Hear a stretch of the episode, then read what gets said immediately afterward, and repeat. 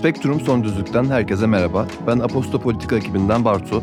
Ben Abdullah. Ben de İlkim. Bu seride Türkiye seçime doğru giderken yayımlanan kamuoyu araştırmalarının sonuçlarını tartışıyoruz. Toplumsal dinamikleri anlamaya, trendleri yakalamaya, anket verilerinin ardındaki gerçekleri görmeye çalışıyoruz.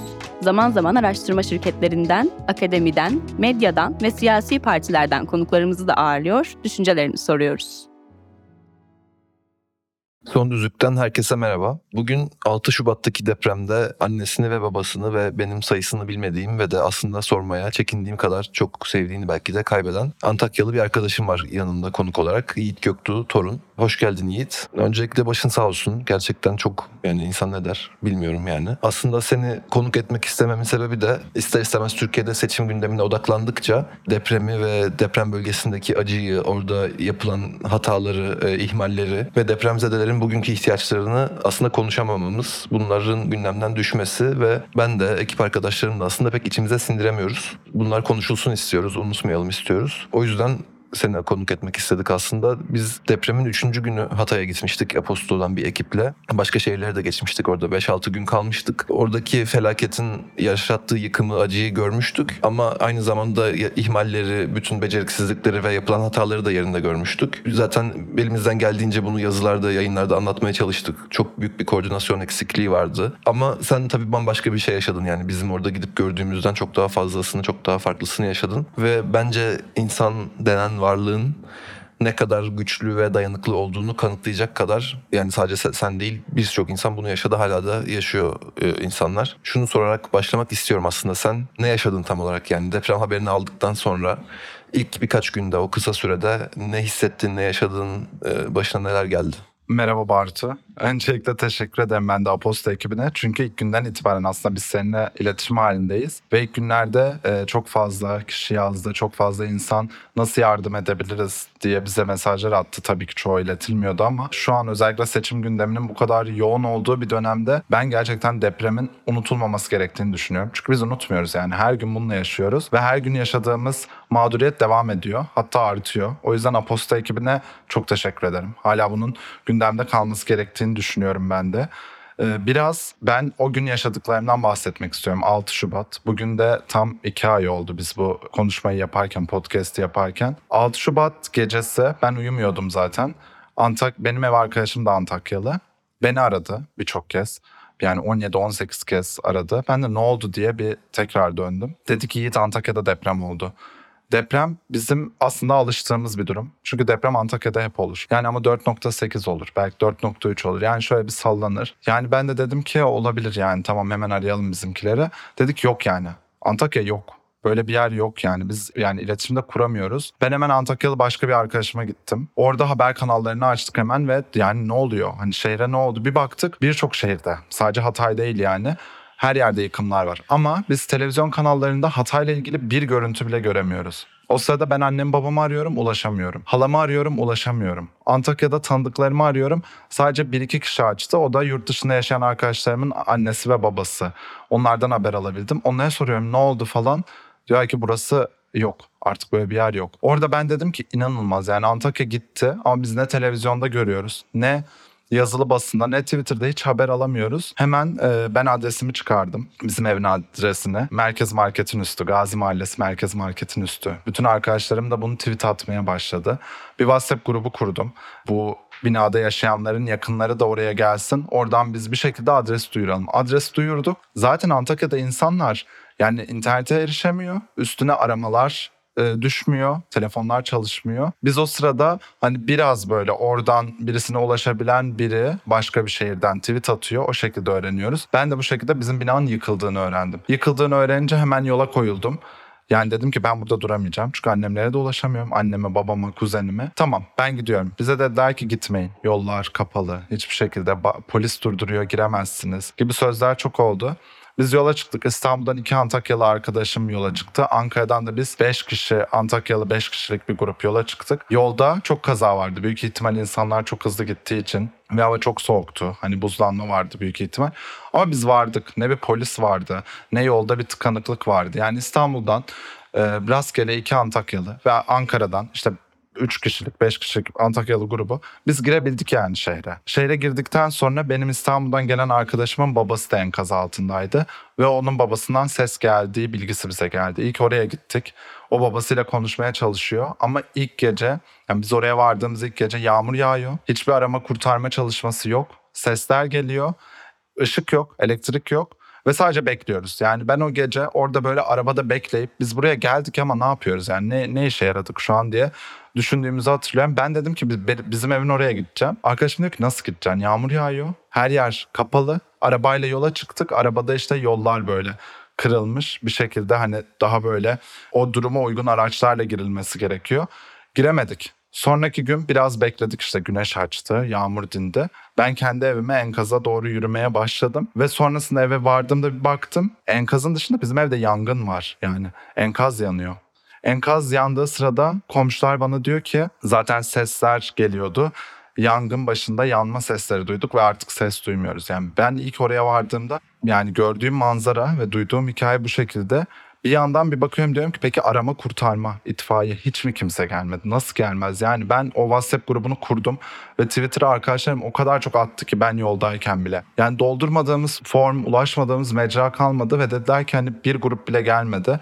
Ben orada gerçekten daha ilk günden biraz inancımı kaybettim ve e, bekleme süreci başladı aslında. Peki bu bekleme sürecindeki hatalar ve ihmaller neydi? Yani tam ilk başta arama kurtarma ekipleri ve e, ilk yardım ekipleri diyeyim hani e, sadece arama kurtarma da değil işte yemek olsun, su olsun, bu tip çadır olsun. Bu tip ihtiyaçların bölgeye ulaştırılmasında da ilk birkaç gün zaten çok büyük ihmaller vardı ve ihmalden de öte belki bir çaba vardı ama bir koordinasyonsuzluk vardı.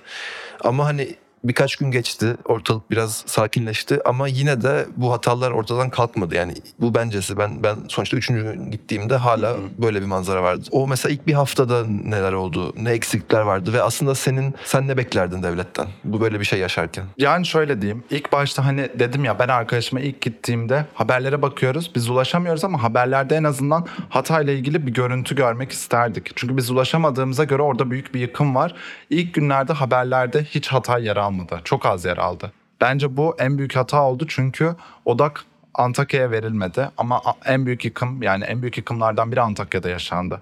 Bu birinci hataydı. İkinci hata biz oraya gittiğimizde ilk 3 gün tabii ki hiçbir ekip yoktu, hiçbir yardım yoktu. Sonra yavaş yavaş gelmeye başladı. Çünkü Twitter'dan inanılmaz bir şekilde e, sesimiz duyurulmaya başlan, başladı. Yani bana en azından öyle söylendi. Çünkü ben oradayken hiçbir şekilde giremiyorum. İnternet erişimim yok. Telefonlar da çekmiyor. SMS de ulaşıyoruz insanlara. Orada şöyle bir durum oldu. Yardım geliyor. Evet. Mesela çorba geliyor. Kıyafet geliyor. Ama belli yerlere geliyor.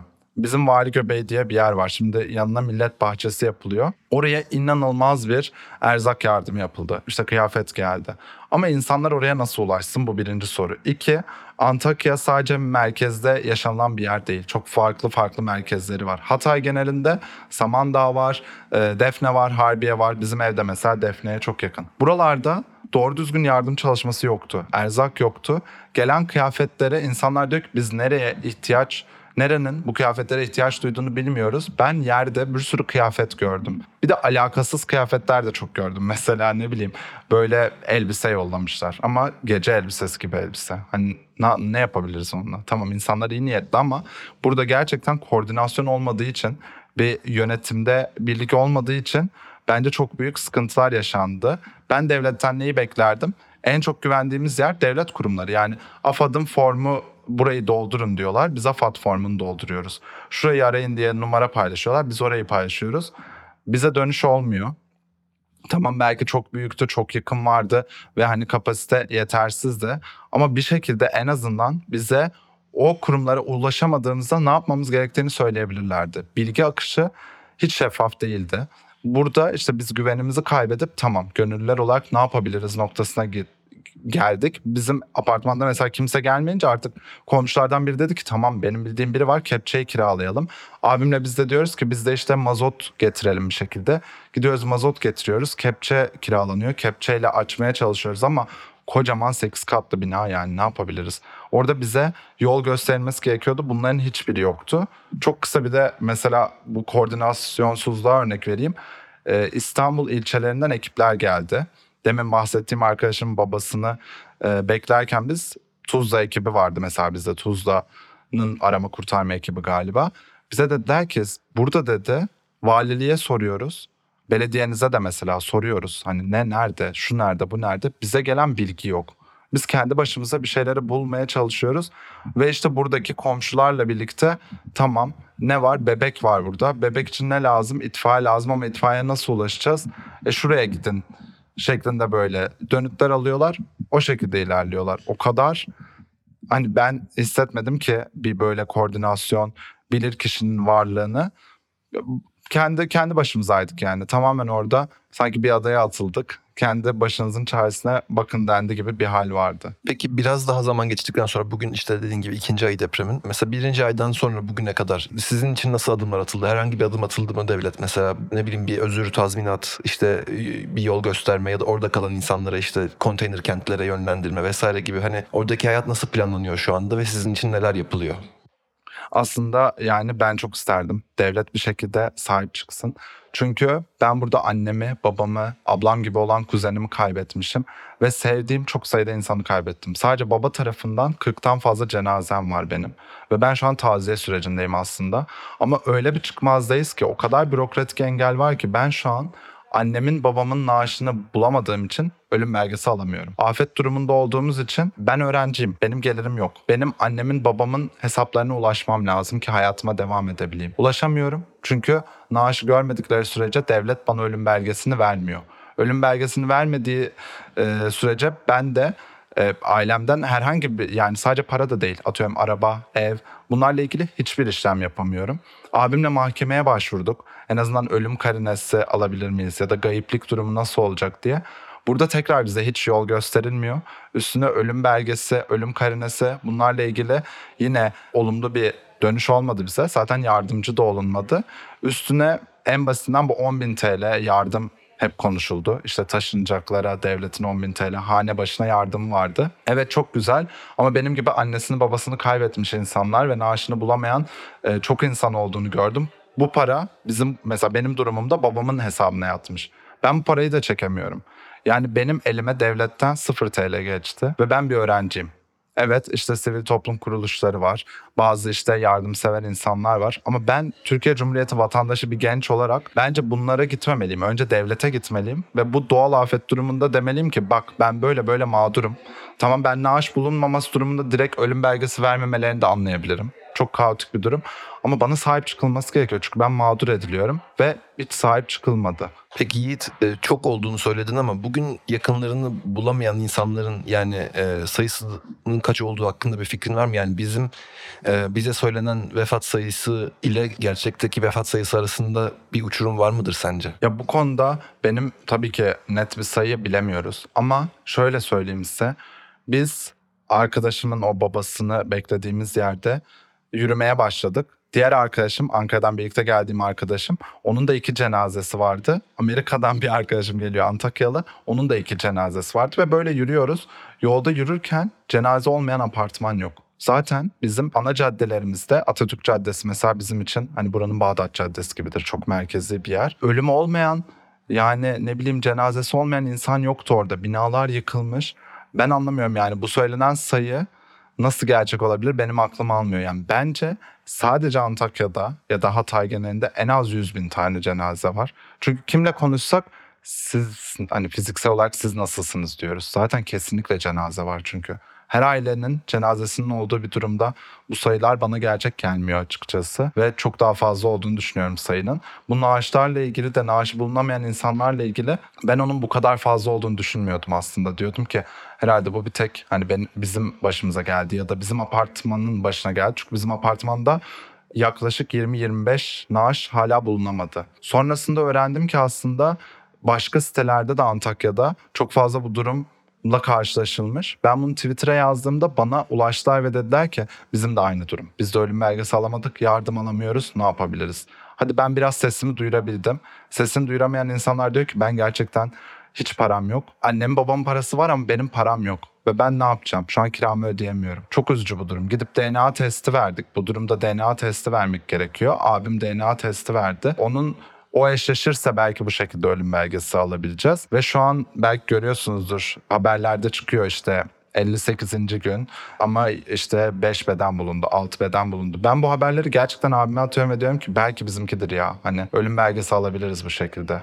Bence bu inanılmaz acı. Yani bazı insanlar da bu tweetime hani Antakyalı olmayanlar ya da deprem bölgesinde olmayanlar ya çok üzücü, çok acı falan diyor. Onları da anlıyorum ama Antakyalılardan bana mesaj atıp şey diyenler oldu. Ya evet bizimki böyle çıktı umarım sizinki de çıkar. Bizim için çok güzel bir durum oldu. Hani mutlu olduk. Yani bana çok absürt geliyor ama durum bu maalesef. Peki depremzedelerin ve işte yakınlarını kaybeden insanların sesinin kısıldığını, bilinçli olarak kısıldığını düşünüyor musun? Ben şöyle e, ilk tweet atmaya başladığımda geri Ankara'ya döndüğümde işte biraz böyle haberlerde konuşmaya, tweet atmaya başladım. Şöyle bir durum oluyor. Ben yaşadığımı anlatıyorum. Ben burada siyasi bir söylem geliştirmiyorum. Ben diyorum ki bizim evimiz enkaz altında kaldı.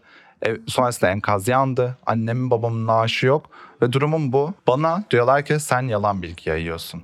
Antakyalılarla konuştuğumda bunun çok yaşandığını gördüm. Yani biz orada deneyimimizi, kendi yaşadığımızı Kim diyor bunu yani? Troller mi diyor? yani biz gerçek insan mı bilmiyoruz. Bir anda Twitter'da bir sürü cevap gelmeye başlıyor. Bize işte siz yalan haber yayıyorsunuz. Siz zaten devleti sevmiyordunuz. Devleti kötü duruma düşürüyorsunuz. Halbuki yani biz de bu devletin vatandaşıyız. Yani ben istemez miyim devlet sahip çıksın? Orada keşke güçlü bir durumda olsaydık ve kurtarabilseydik insanları. Ama biz yaşadığımızı anlatıyoruz. Bunun sebebi de bu mağduriyetler tekrar olmasın. Türkiye bir afet ülkesi. Yani buradan ders çıkaralım. Ama bize öyle yaftalamalar yapılıyor ki mesela benim tweetlerimin altına emniyet etiketleniyor. İşte şikayet edelim bunu. Suç işliyor. Yani ben özür dilerim. Suç mu işliyorum? Kendi yaşadığımı anlatarak, mağduriyetimi anlatarak, hiç küfür etmeden, kötü söz söylemeden yaşadıklarımı anlatıyorum. Bu nasıl bir suç olabilir? O yönden e, çok insanın cesareti kırıldı ve yaşadığını anlatmayan çok insan olduğunu da düşünüyorum. Peki ben bölgedeki etnik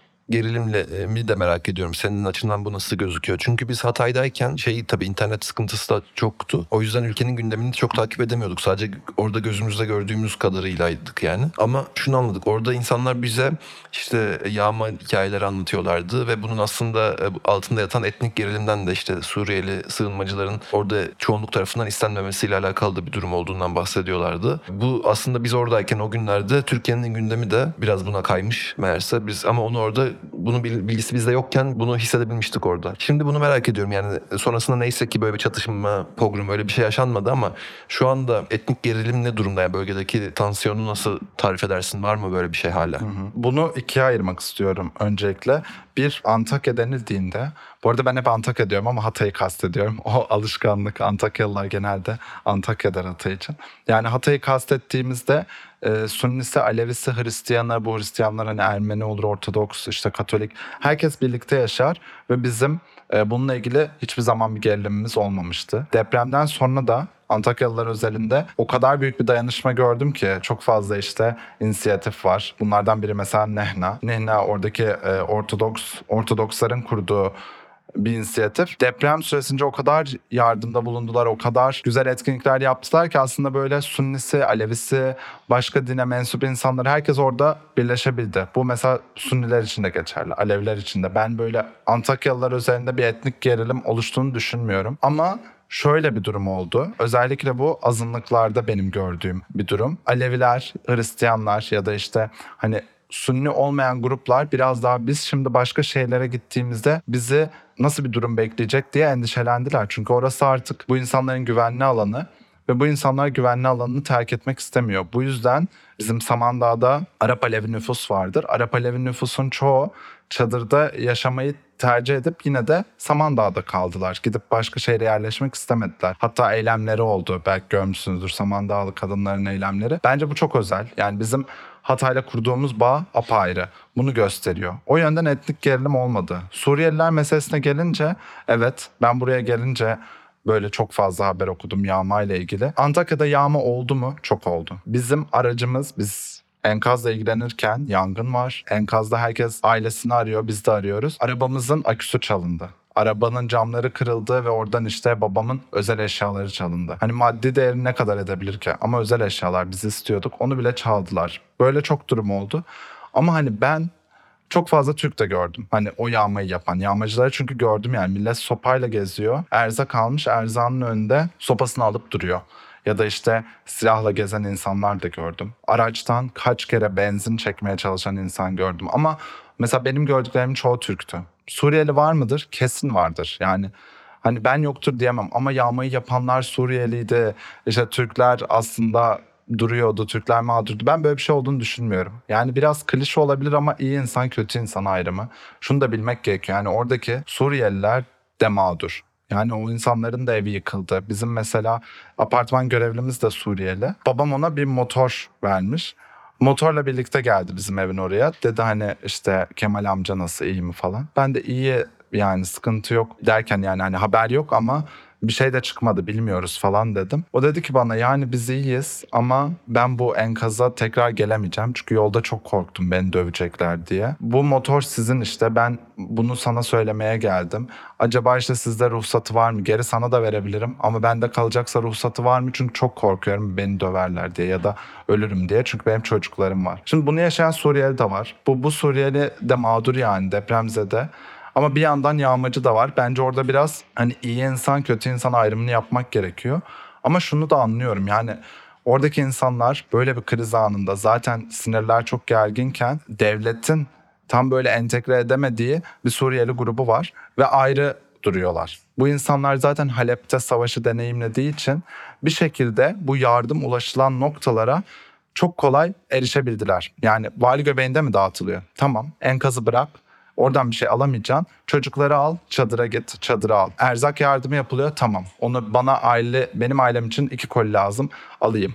Bizim Antakyalılar ilk dört gün, hatta belki beş gün zaten o erzaklardan böyle hani bir bisküvi falan alıyordu. Ama işte Suriyeliler bu durumu hani maalesef ki bu durumu biraz daha biliyorlardı bence ve daha çok yardıma erişebildiler. Burada işte insanların bence gözüne çarptı. Bak çadırlarda hep Suriyeliler kalıyor. Ama bence burada biraz hani onların bu durumu belki ailelerinden belki kendilerinden daha önce bilmeleri söz konusu oldu diye düşünüyorum. Ama çok büyük bir gerilim var. Hani oradaki insanlar da Antakya'daki insanlar da ya yeter artık işte gitsinler istemiyoruz diyor ve ben çok büyük bir gerilim olduğunu gözlemliyorum. Bunun sonunu hiç iyi bulmuyorum yani artık hani bir noktada depremin sorumlusu Suriyeliler gibi lanse edilecek. Burada da yine ama hani tabii ki insanların bunu yapmaması lazım ama devletin ya da işte devletin birlikte çalıştığı kurumlar burada Avrupa Birliği olur ya da işte yardım gönderen başka ülkeler olur. Ee, Suriyelileri nasıl entegre edebiliriz ya da işte bununla ilgili nasıl çözüm bulunur? Bu ülkenin kapasitesine kadar bunu bence düşünmeleri gerekiyor. Peki şu anda kısa ve orta vadede yani şu an acil olarak Hatay'da neye ihtiyaç var ve de mesela şimdiden 3 ay sonra neye ihtiyaç olacak? Ne yapılması gerekiyor? Orada hani hem devletin ne yapması gerekiyor hem de sivil toplum kuruluşları, medya, başka paydaşlar ne yapabilir bu burada yani yardım ulaştırmak için insanlara mümkün olduğu kadar iyi bir hayat sağlayabilmek için geride kalanlara? Şimdi su ve yemek zaten hani hep geliyor. Ama su ve yemek böyle hadi iki tır yollayalım bugünlük rahat etsinler diyebileceğimiz ihtiyaçlar değil. Su ve yemeğin sürekli bir şekilde hep oraya ulaştırılması gerekiyor. Çünkü bu insanlar evlerinde değiller ve e, su ve yemeğe erişimleri kısıtlı. Yani bunun bizim her gün ulaştığından emin olacağımız şekilde temin edilebilmesi gerekiyor. O yüzden su ve yemek ama sürekli bir şekilde. Onun dışında hala portatif tuvalet konusunda eksiklikler olduğunu söylüyor insanlar. Yani daha böyle hijyen koşullarının sağlanması ve tuvaletlerin insanlar için erişilebilir kılınması gerekiyor. Konteyner çoğu insanda hala yok. Benim annem babam öğretmendi ve köylerde öğretmenlerdi. Subaşı ve Güzelburç köyleri. Şimdi belde mi oldu bilmiyorum ama oralarda velileriyle konuşuyorum. Hala çadırda kalıyorlar. Yani iki ay oldu. Bu insanlara konteyner gerekiyor. Bu bu şekilde yani sürdürülebilir değil. Çadırda ne kadar süre kalabilirler? Onun dışında Burada İstanbul'a yerleşen vakıflıdan biriyle tanıştım. Aslında o Hatay'da kalmak istiyordu ama diyor ki benim iki tane çocuğum var. Ve Hatay'da şu an okul yok. Yani okullar devam etmiyor. Ve orada işte okul faaliyetleri diğer şehirlerdeki gibi sürmediği için ben çocuklarım için taşındım. O yüzden okul faaliyetlerinin bir an önce Hatay'da aslında başlaması ve çocuklara eğitimin sağlanması gerekiyor. Bence bu noktalara odaklanmak gerekli. Peki şimdi okulların hasar gördüğünden bahsettin. Seçim de yaklaşıyor. Şeyi merak ediyorum. Mesela Hatay'da insanlar nasıl oy kullanacak? Yani depremi yaşayan insanların ne kadarı sence oy kullanır? Ne kadarı başka şehre gidip tabii ki o yaşanan acının içerisinde muhtemelen başka gittikleri şehirde seçmen kaydı yapmakla insanlar o kısıtlı süre içerisinde uğraşamamışlardır diye ben tahmin ediyorum. Yani benim başıma gelse belki de aklıma gelen ilk şey başka bir şehre sığınıp hemen seçmen kaydımı almak olmaz belki de o acının içinde. Yani sence bu acıyı yaşayan insanlar ne kadar oy kullanabilecek ve de bu Hatay'da mesela okulların hasar gördüğü yerlerde oy kullanma işlemi nasıl olacak? Yani seçim güvenliği sence sağlanabilir mi? Bir bunu merak ediyorum. Bir de buna bağlı olarak aslında pek çok siyasetçi şu anda depremzedelere yönelik işte hem konutların yeniden inşası ile ilgili hem belki maddi yardımlarla ilgili bir takım sözler veriyorlar. Bu sözler bölgede nasıl karşılık buluyor? İnandırıcı bulunuyor mu? Dinleniyor mu? Yoksa ciddiye alınmıyor mu? Senin gözlemin ne bu konularda? İlk başta seçim güvenliğinden başlayayım. Seçim güvenliği ile ilgili çok büyük endişeler var. Yani özellikle bu naaşı bulunamayan insanlar meselesi çok büyük bir sıkıntı. Çünkü en basitinden benim annem ve babama oy pusulası gelecek. Şimdi ben burada oy kullanmadıklarından emin olmak zorundayım. Ama her insan benim gibi düşünür mü onu da bilmiyoruz. Eğer annem babamla birlikte ben de vefat etseydim bu ailenin akıbeti ne olacaktı? Bunu da bilmiyoruz. Yani bence burada çok büyük boşluklar var. Üstüne dediğin gibi çoğu okulda zaten elverişli bir ortam yok. Yani oy kullanmaya elverişli bir ortam yok. Bunların hepsi bence seçim güvenliği konusunda bizde soru işaretleri uyandırıyor. Yani ne olacak, kim kontrol edecek? Bu konuda da ama şöyle bir durum var. Çoğu insan evet kaydını aldırmadı. Yani be- benim konuştuğum insanlar olsun, Twitter'da takip ettiğim insanlar olsun. Biz Hatay'a geri gideceğiz, oyumuzu kullanacağız ve biz bu depremde yaşadıklarımızı sandıkta göstereceğiz. Yani biz bu tepkimizi sandıkta koyacağız dedikleri için insanlar Hatay'a geri gidecek ve giden insanların en azından kendi bölgelerinde sandıkların başında duracağını düşünüyorum. Bunun dışında öğrencilerle ilgili bir durum oldu sen de biliyorsundur. Dersler online mı değil mi ne olacak derken bir anda hem bu seçimle ilgili ikamet işleri varken onun son tarihine yakın bir şekilde derslerin işte yüz yüze olacağı açıklandı. Yüz yüze de olacak diye. Öğrencilerle konuştuğumuzda "E, ben şimdi Muğla'ya gideceğim. Hatay'da yani uzak bir yer. Ben hatırlıyorum İstanbul'da olduğum zaman da Hatay'a alacağım bilet bir yurt dışı biletiyle. Bir de iki kere belki lazım olacak. Gidip Evet. gelmek. İki turlu olur. Evet yani bu çok pahalı. Yani Hatay'a gidiş dönüş bileti yurt dışı bileti kadar yani çok pahalı. Bununla ilgili de işte ben şey gördüm Boğaziçi'nden üst dönem vardı Çağrı. Çağrı işte biz birkaç öğrencinin biletini ödemek istiyoruz. Yeter ki gidip oy kullansınlar dedi. Sonra baktım altına Boğaziçi hocaları biz de öderiz biz de öderiz diyorlar. Sonra onlar bilet topladı böyle 20 bilet falan hani donör topladı. Oradan ben de tweet attım. Tamam o zaman hani 20 öğrenci var mıdır Hatay'dan gitmek isteyen, oy kullanmak isteyen? Bu sayı şu an biz işte bana DM atabilir dedim. Bir sheet yaptık böyle Excel. 200 kişi ulaştı neredeyse. 200 kişi diyor ki ben hani param yok dönemiyorum ama param olsa gidip oy kullanırım. Ve ben de irademe sahip çıkmak istiyorum. Bu insanları topladık bir şekilde donörlerle eşleştiriyoruz. Bir de CHP açıklama yaptı. Şimdi işte CHP ile eşleştireceğiz. Yani aslında insanlar gitmek istiyor ama o kadar da kolay değil yani bilet alıp gitmek. Bu konuda da umarım hani partiler biraz daha uğraşır. Biz de hani oranın halkı olarak uğraşmaya devam edeceğiz. Siyasilerle ilgili de zaten hani iktidara sinirliyiz bize tüm bu yaşattıkları için. Çünkü burada çok büyük bir ihmalkarlık söz konusu.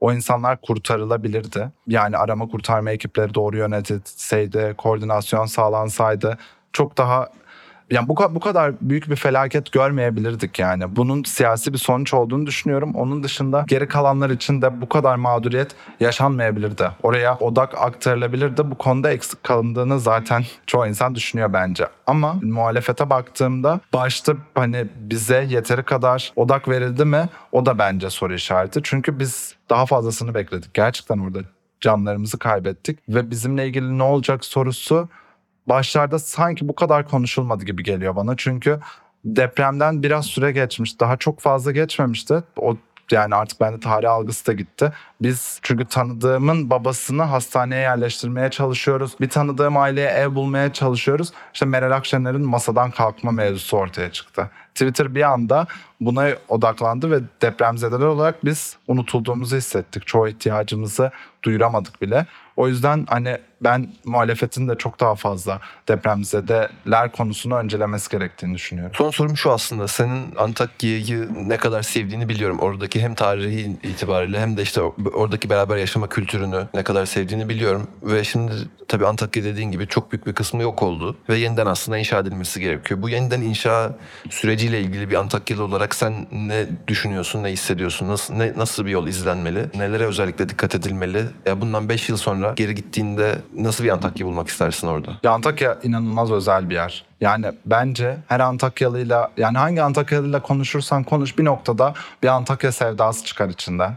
Yani ben bu konuda hatta birazcık mikrofaşist olduğumuzu düşünüyorum. Durup durup Antakya, Antakya, Antakya. Neden? Çünkü yani Türkiye için bazen çok ütopik geliyor olabilir ama biz her dinden, işte her dilin konuşulduğu, her etnik kökenden insanla zaten komşuyuz. Yani bırakın arkadaş olmayı komşuyuz. Ya da aileyiz işte. Evlenmeler de çok görülür. Ve bununla ilgili çok fazla mekanımız da var. Yani bir insan geldiğinde ben arkadaşlarım Antakya'ya geldiğinde 5 gün kalıyorlarsa diyordum ki ya 5 günde size hangisini göstersem? Ortodoks kilisesi mi? Afgan kahvesi mi? Bizim meclis mi?